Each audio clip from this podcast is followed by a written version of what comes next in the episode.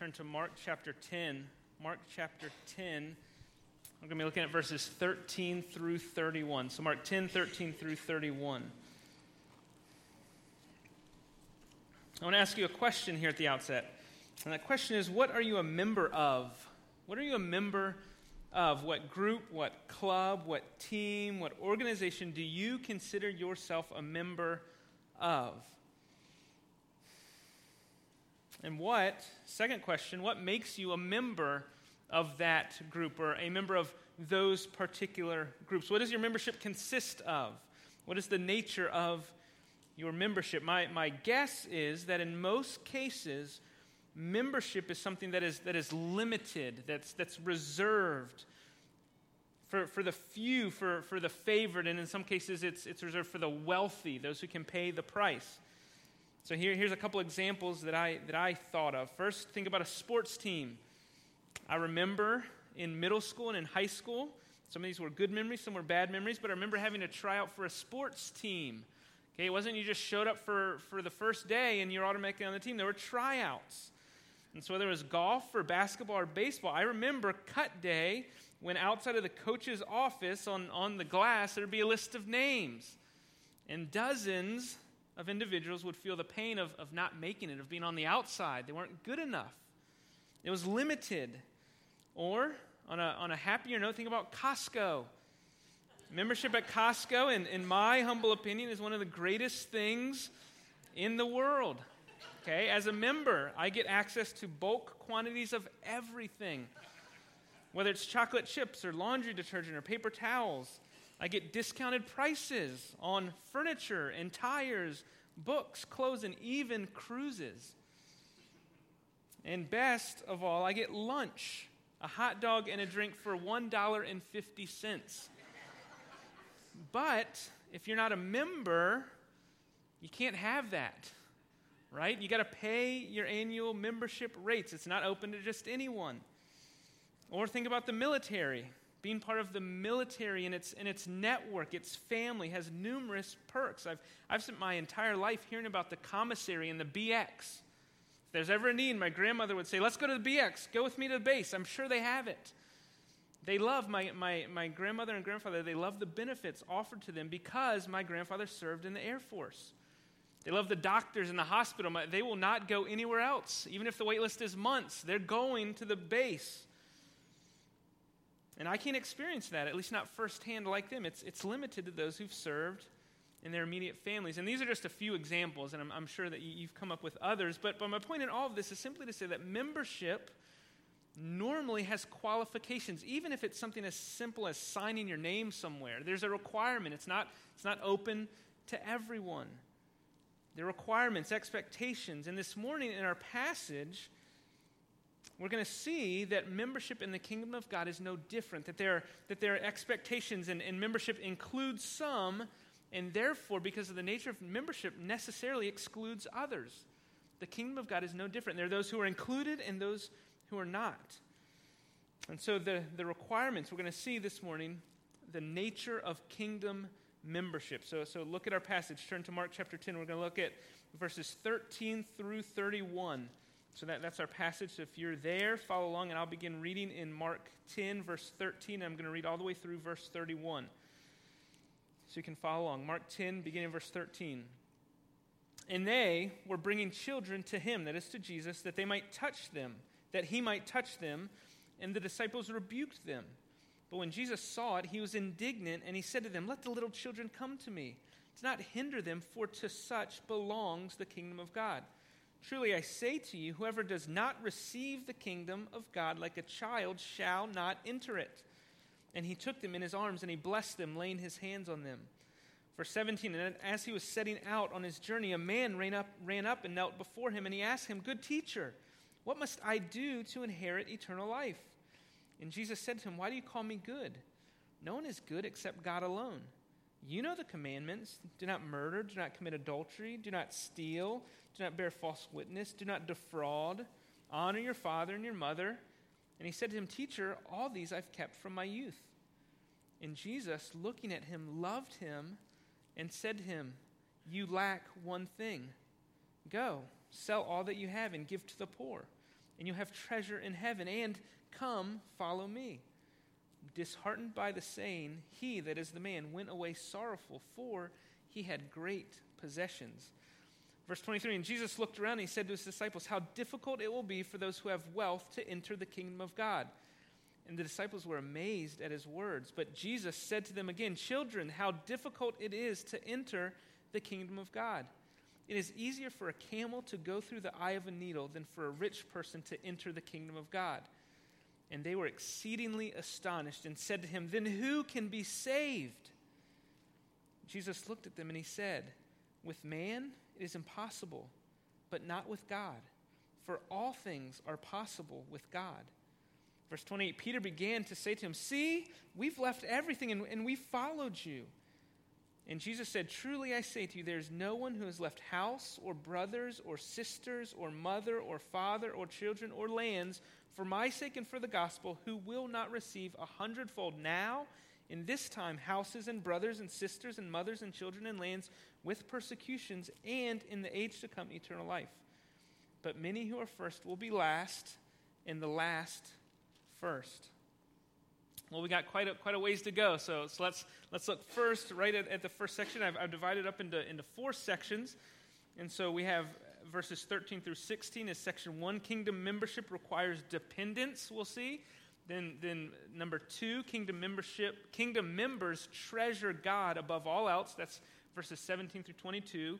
Then verses 23 through 27, kingdom, kingdom membership is impossible without God. And then lastly, verses 28 through 31, we see the costs and benefits of kingdom membership. So let's look first at, at number one, uh, bullet one. Kingdom membership requires dependence. And so first look, look down there at verse 15.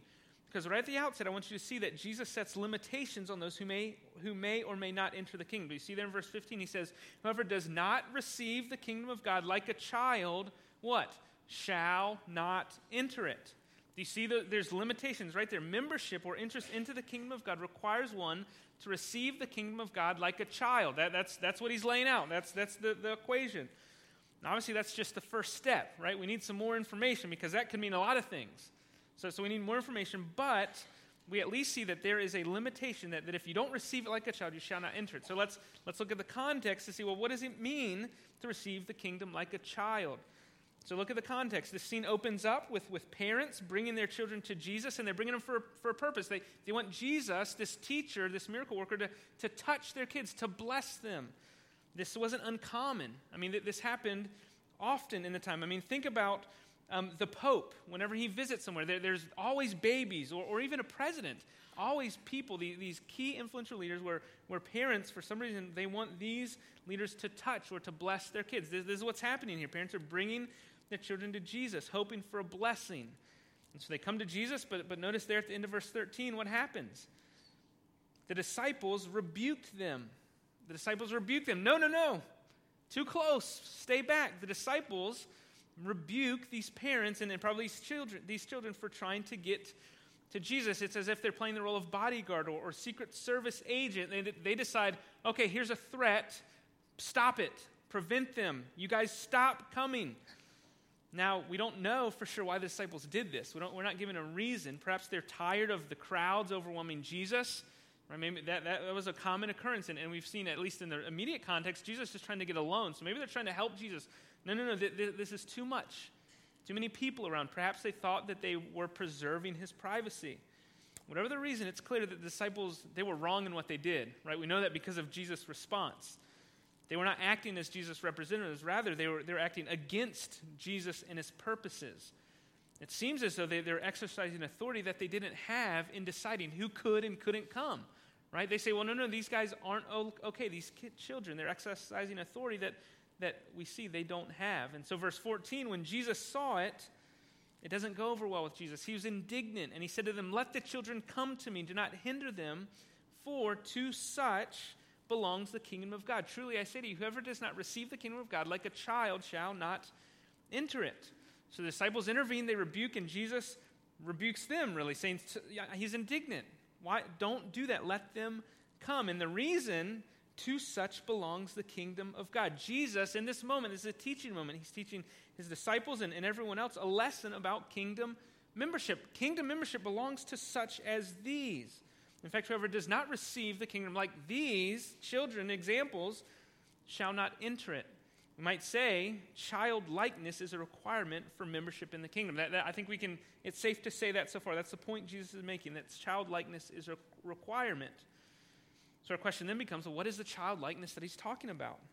I've often heard it said that childlikeness has to do with, with the pure or the, the, the unadulterated faith of, of children, this, this pure faith, and, and they just simply believe whatever you tell them without question. Some people say that's what Jesus was talking about, or maybe they'll say childlikeness is, um, means that, that it's this, this idea of innocence or this purity. And that's the point that Jesus is making in, in terms of childlikeness. Well, I guess these are possible explanations. Um, I would simply say one thing in my experience, most children, at least my children, are not always pure, innocent, and certainly don't not question things with innocent faith. I don't know what children you're talking about when you suggest that. I don't think that's the point Jesus wanted us to come away with. Okay, I don't think that's the childlikeness that, that he's talking about. I don't think that's the membership requirement. Instead, think about last week's passage. Do you remember what we talked about last week with divorce and remarriage? One of the things that we said was that in the, that culture, women were taken advantage of. They, they, were, they were not offered much protection, they were discarded as possessions. Okay, they, they could be used and taken advantage of. Well, the same could be said of children. I think this is why this passage follows immediately on the heels of that one. Children had no rights, they had no voice, they were inconvenienced often. Children were totally dependent upon the will of others. They had no legal or social weight to make claims for particular treatment. Right? They, they had no voice. And even just think about this immediate passage the children seem to be at the mercy of those bringing them, their parents, their caregivers. They didn't decide to come see Jesus for a blessing. They don't wake up and say, hey, hey, mom and dad, let's, let's go see that rabbi. I want to be blessed. No, they are at the mercy of their parents. They can't feed themselves, work for themselves, bathe themselves. They can't communicate, at least clearly, they can't communicate. They are dependent 100% of the time. And this, I think, is the childlikeness that Jesus is wanting us to notice.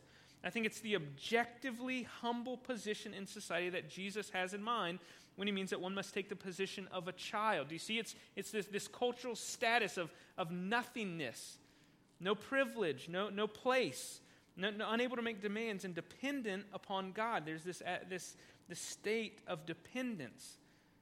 One commentator says that the demand that a man become as a little child calls for a fresh realization that he is utterly helpless in his relationship to the kingdom.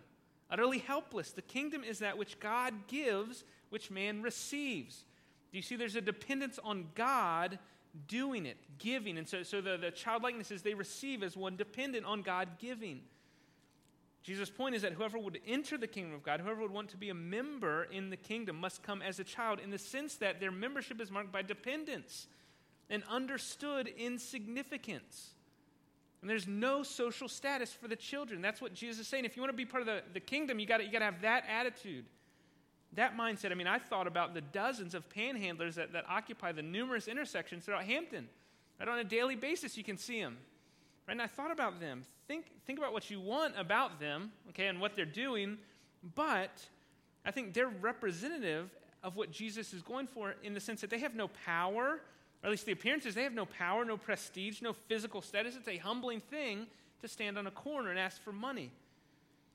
And so, we all, if we want to be members in the kingdom of God, must come with that similar attitude of helplessness, of dependence on God. And so, a simple point of application right here as, as we, we pause is, is simply we bring our nothing.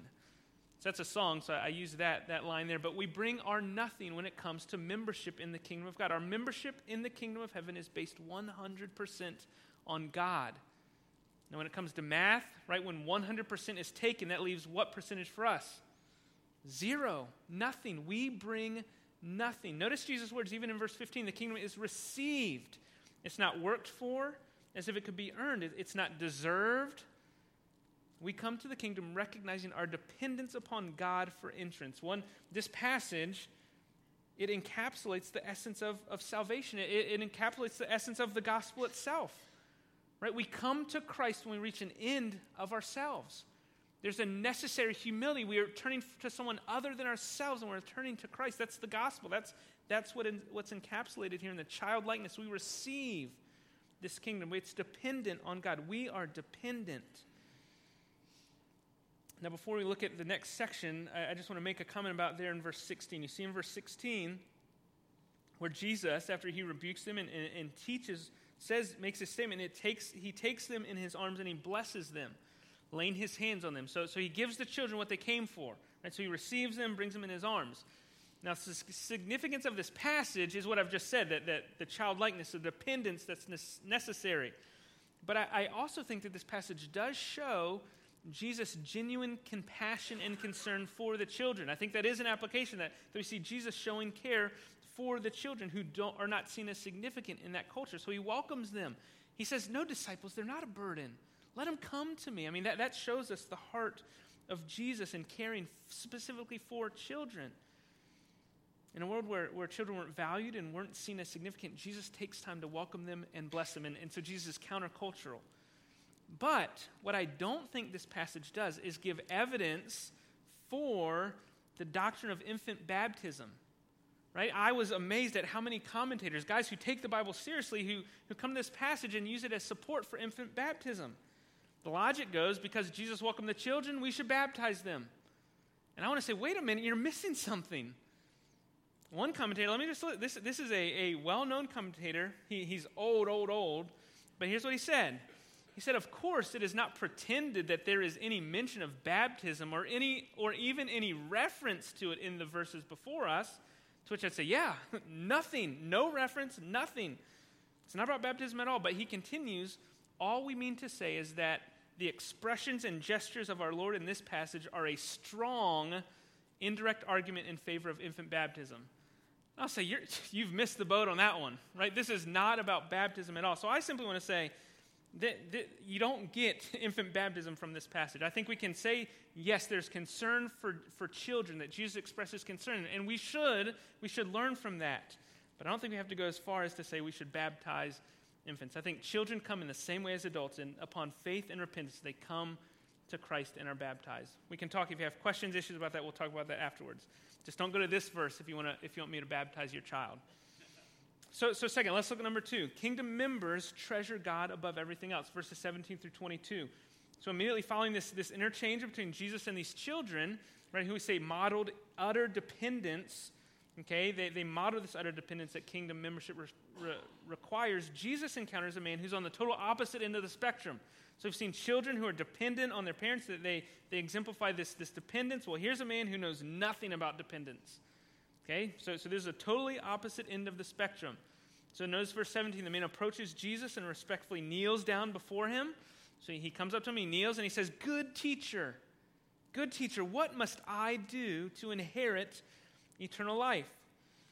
What must I do? Now, now as I initially was reading through this passage, I, I assumed that this man was not really wanting to know the answer to that question. So I assumed he's, he's just a proud guy. He knows that he's good, He's qualified and he just wants to, to put himself on display. I don't think he really cares about this question. I think he wants Jesus to, to admit that he's good. That's, that's what I thought. I, that's what I assumed in just reading. But I don't think that's the case. I don't think that's the attitude of this man. And here's why. Look down at verse 21.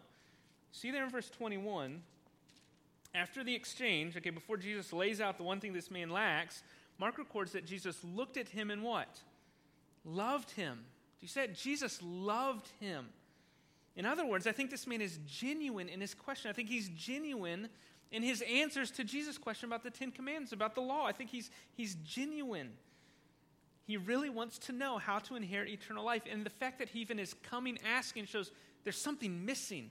He's done all this, but, but he's still coming asking, What must I do? Because there's something lacking. So, so he's lacking something. He wants to know what to do. And Jesus loves him. In fact, he loves him too much to let him go on thinking incorrectly about the kingdom. Right? It's, his love doesn't lead him to say, No, you're good, buddy. Go. Go on your way. He loves him too much to let him go thinking incorrectly about the kingdom and his ability to enter it. So Jesus challenges this man's thinking. He disrupts or provokes this man's assurance. But first, he, he, he wants to level the playing field and make sure that they're thinking on, on the same plane. So look there at verse 18. So he comes to him, Good teacher, what must I do? And Jesus responds, Why do you call me good? No one is good except God alone. And we would say, Wait a minute, what's Jesus, what is he talking about? I mean, this is a confusing statement, right? What does Jesus mean? Is he saying that, that he's not good, that, that he's just a normal, sinful man who lacks the goodness as this man seems to recognize? Is, is Jesus saying he's not God? Is this a Christological statement? Has the church missed this for centuries? I mean, there's lots of potential questions and issues, but I, I think the point of Jesus' question, it's not to say something about himself. It's not a Christological statement. He, he's not concerned, he's not making a statement about himself. Rather, the point is for Jesus to challenge this man's categories of thinking. This man thinks that good is a human quality possessed by those who qualify for the kingdom. I think, that, I think that's his good. Goodness is, is a common human thing. So, you're a good teacher, I'm a good man. And Jesus at the outset is saying, no, no, no, no, no. You don't understand goodness. No one is good. Goodness is not a human quality, it belongs to God and God alone. There's no one who is good. And, and, so then notice how, how the conversation continues there in verses 19 and 20. Jesus says, You know the commandments, you know them. Don't murder, don't commit adultery, do not steal, do not bear false witness, do not defraud, honor your father and mother. So Jesus lays out these, these commands, and, and the man responds, Teacher, all of these I've kept from my, from my youth. I've done all this. I got the law, I've got it checked. I mean, it's similar to, to Paul's righteousness on account of the law, righteous account on account of the law in, in Philippians, his biographical section there. He says, uh, in, in, in terms of the law, I, I was perfect. I kept the law perfectly. I think this man has done this. He really believes this.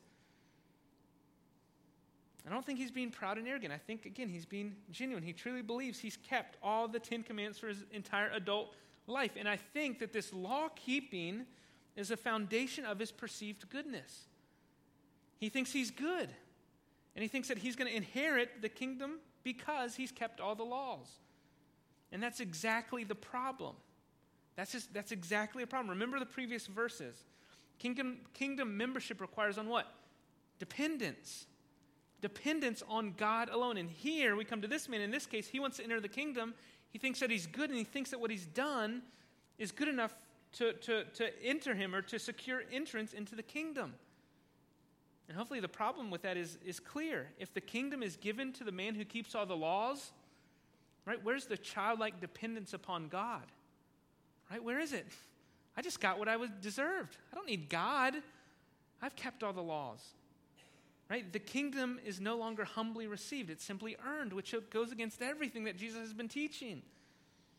Human goodness, no matter how good, cannot earn the kingdom. It just can't. Maybe, maybe you need to hear that this morning. All right, maybe you're sitting there, you're satisfied in your state before God. Are you, are you comfortably resting on your own goodness? I mean, is that you this morning? Think, I'm good. I'm good. Surely you may be thinking, God, God will grant me entrance. I'm, I'm not as bad as, as him or her. I'm not as bad as them. Well, this morning, hear this truth. You're not good. You're not good enough. No one is, you cannot earn the kingdom. If you're, if you're dependent on your ability to earn, friend, you will be sorely disappointed. Good is not a category that humanity qualifies you for. So hear that. There's good news for you, though. There's good news for you because, because God is good and God has made a way. We'll see that in a second. But, but, but back to here, look at verse 21. There's an even bigger problem than, than this man's understanding of, of, of keeping the laws. Look at verse 21. Jesus, looking at him, loved him, and he said to him, You lack one thing. Okay, one thing. Here's what you're going to do go, sell all that you have, and give it to the poor, and you'll have treasure in heaven. And then come follow me. Now, again, lots of questions, a lot of things that could be said. Why, why does Jesus say you lack one thing and then tells them to do four things? Do you notice that? You lack one thing. Now, here's, here's a list of four things to do. What, what, is, what is Jesus talking about? What is the one thing? Another question Are, are disciples supposed to sell all that they have? Does that mean that we just bought a house? Is that a, is that a problem? Right? We're not selling, we're, we're buying. Is that a problem? Uh, and, and, and many more questions that I'd love to talk with you about afterwards. Okay, but, but I think here, in order to understand the meaning of this, of this exchange, I only think it's necessary for us to identify what's the one thing. Okay, what's the one thing lacking? Right? If the question is, okay, how do I inherit eternal life? And this resume has already been laid out and has a successful keeping of the commandments, or at least this man thinks a successful keeping of the commandments.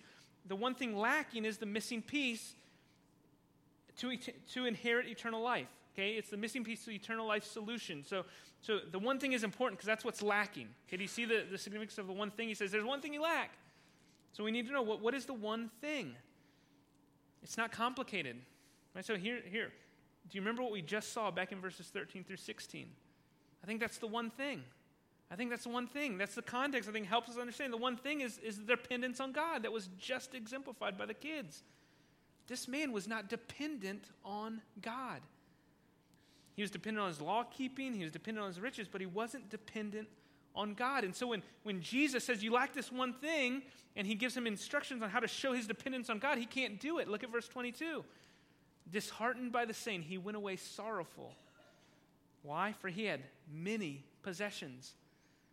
Jesus pinpointed the one area where this man's dependence was the strongest. He went straight for the heartstrings. Sell all that you have and give it to the poor. I mean, that, that's, a, that's a hard thing to do, especially for a man who has great possessions. Jesus simply called this man to a life of self denying dependence on God. That, that's, that's his call self denying dependence. Give up all that you hold dear, friend. Give up all your earthly possessions. Get rid of them. Sell them. But notice there was a promise, wasn't there? Sell them, and you will have treasures in heaven. It's not just give it up, just to, just to lose it. I, I'm, I'm a pain, pain. I, I, want you to suffer loss. No, that, that's not it. It's, it's loss for the sake of gain. Sell it all, for you'll have treasures in heaven. You see, this man was, was so dependent upon his riches, he couldn't imagine getting on in life without them. Do you see that? He couldn't imagine getting on in life without them. He loved his riches, his wealth, his possessions, and he loved them so much that he would risk losing God for the sake of keeping them. Do you see that? He, he risks losing God. He walks away. He'll lose God for the sake of keeping his possessions, which that's the bigger problem. This man's riches had a hold on his heart. He, he had built his life in opposition to the most important command, hadn't he? He didn't love God with all his heart. He loved his stuff. He didn't keep the law, did he? He had missed the first one, the most important one. He loved his stuff and didn't love God. So, in, so in spite of his apparent law keeping, he'd missed the whole point. And the most pressing issue was that he loved his possessions in such a way that he would risk losing God for the sake of keeping them. That's what he does. He walks away. Brother, sister, if you're a Christian, this ought never be the case for us. In fact, I would argue this, this is never the case for a true disciple of Christ. Following Christ, being, being a member of the kingdom of God, is about our allegiance. It's, it's about our hearts, about our love, our worship. And our allegiance, our love, our worship of God ought not to be rivaled. It ought not to be rivaled. In the interaction with this wealthy man, that the point is the man's love for riches over his love for God. That's the point and his trust in those riches instead of his humble dependence on God. That, that's what we ought to see. Members of God's kingdom, followers of Christ, willingly part with all earthly goods for the sake of having God. Let goods and kindreds go. This mortal life also, let the body they may kill, but what? God's truth abideth still. His kingdom, how long is it? Forever. Right, that's a gr- great Reformation hymn written by Martin Luther. Let goods and kindreds Goods and kindreds, let them go. This mortal life, let it go too. Why? There's a kingdom that is going to far outlive any and every good and kindred that we will ever have on this earth. God and his kingdom drive us as followers of Christ. God and his kingdom, it, it shapes our perspective, it shapes our priorities, it, it shapes our love.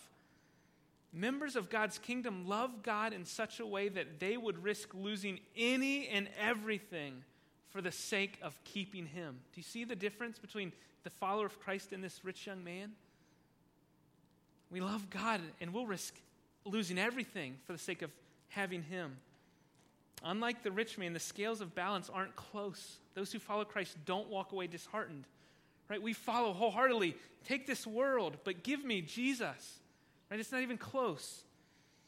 Well, Jesus to our third point, and verses 23 through 27, kingdom membership is impossible without God. Now, these last two sections, just, just so you know, they're going to go much faster because they naturally flow from what, what's come before and they, they've already been hit on. So, first look at verses 23 through 27.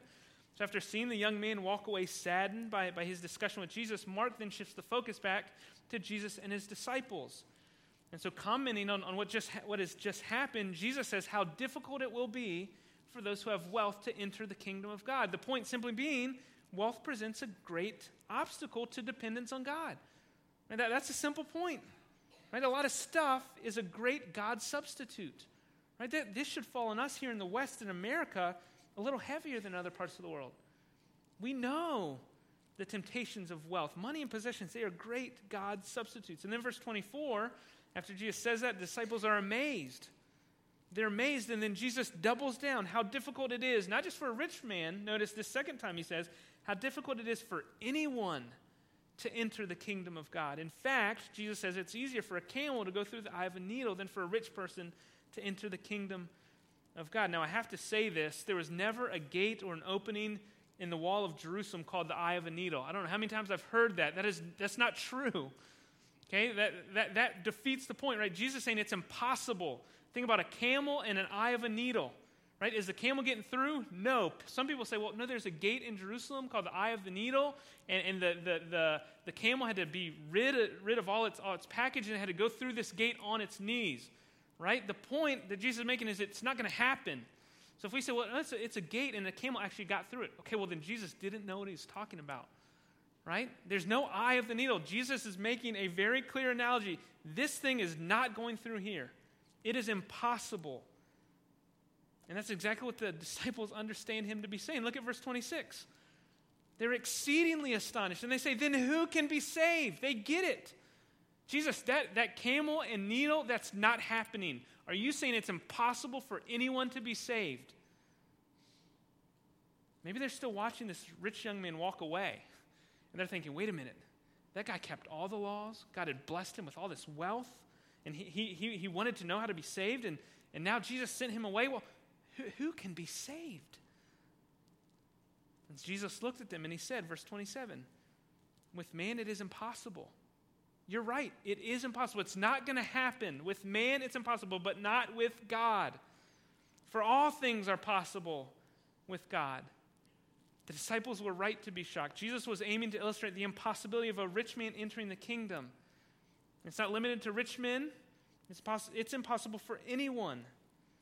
And so notice the equation, that the solution that, that Jesus offers man alone without God cannot be saved. It's impossible.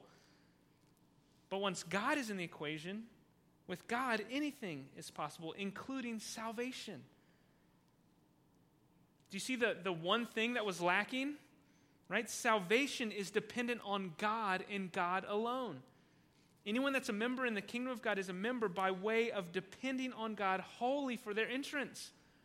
We bring our nothing. We're, we're wholly dependent on God. There's no salvation apart from God, there's no salvation apart from complete dependence on God. In fact, that's the theme of Scripture. God is glorified in man's dependence on him. That way, God gets the glory, not man.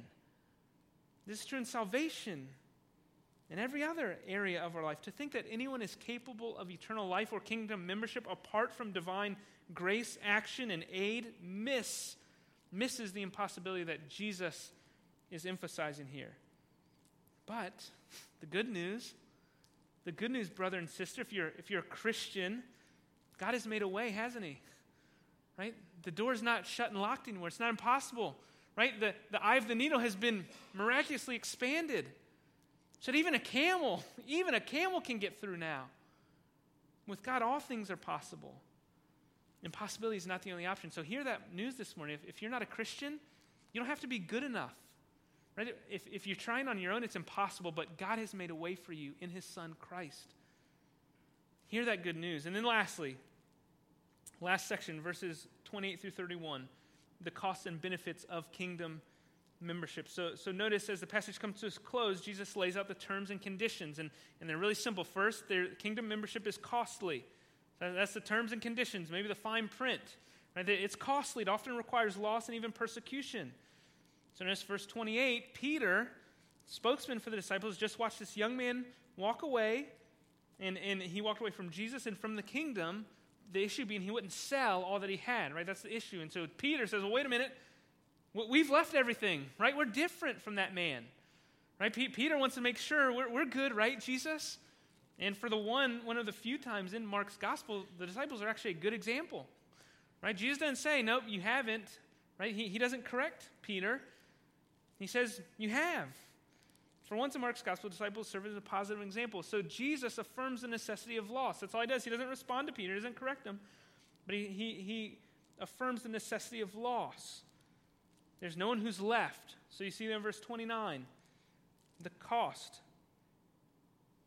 You've left everything. So then Jesus lays out, sorry, they've, they've cast off every weight that easily entangles. So in the second part, of these terms and conditions is there in verse 29, which is the benefit. So there's a cost, but there's also benefit. Jesus said, Truly I say to you, no one who's left house or brothers or sister or mother or father or children or lands, this, this whole list of things, no one who's, who's forsaken that for my sake and the sake of my gospel, who will not receive a hundredfold. Now notice a hundredfold. Now in this time, houses and brothers and sisters and mothers and children's lands, and in the age to come, eternal life. So do you see the, the two areas or the two stages of benefits that are guaranteed for those who forsake all? right? You, there, there's receiving, there's benefits received now in this life. He says that now you're going to receive, and then, then in the age to come you're going to receive. And so simply, Jesus is saying that, that the kingdom membership that, that, that costs you maybe your family, your possessions, right? When you, when you become a kingdom member, you gain it all back. And it's not the same things, but it's a new family, it's new possessions. When following Christ requires forsaking family and friends, disciples will find family and friends in abundance within the kingdom. Within the kingdom. The idea is that, that kingdom membership comes with lots of other citizens, right? So we're members of this kingdom together, but, but these aren't just citizens like our neighbors that we just wave to when they drive by every once in a while, right? Maybe you have those, right? These aren't those type of citizens. These are, these are citizens who are, who are family, who are brothers and sisters and mothers and, and have everything in common. These, this is a kingdom bond. So that the, a blessing of kingdom membership is, is these relationships now, this church body. But there's also a promise for the age to come, eternal life in the age to come. Earthly possessions and earthly persecutions will be, thing of, will be a thing of the past. They'll fade away in light of that age, the age to come, the glory at hand. And so Jesus closes his teaching there in the, the final verse, which, which is similar to, if you remember, all the way back in, in Mark 9.33, when this whole, this whole section started with the disciples arguing about who's the greatest, he's gone in this whole, whole section of teaching, and he closes this section by saying, But many who are first will be last, and the last first. Kingdom membership following Christ, discipleship requires humility, a humility that recognizes an utter and total dependence on God. I, I think that's the point a humility that recognizes that without God, salvation is impossible. Kingdom membership is for those who know their dependence and who humbly receive the kingdom and inherit eternal life through Christ. May we, may we be people like that. Let's pray. God, we pray, I pray that we may know our utter dependence on you. May we aim as your people to treasure you above all else. May we live lives of thankfulness and humility, recognizing, Father, that, that you have accomplished our salvation, that your strong right arm has, has worked out salvation for us, and that we did not deserve it, we didn't earn it. Father, make us your disciples who follow you wholeheartedly. It's in Christ's name I pray. Amen.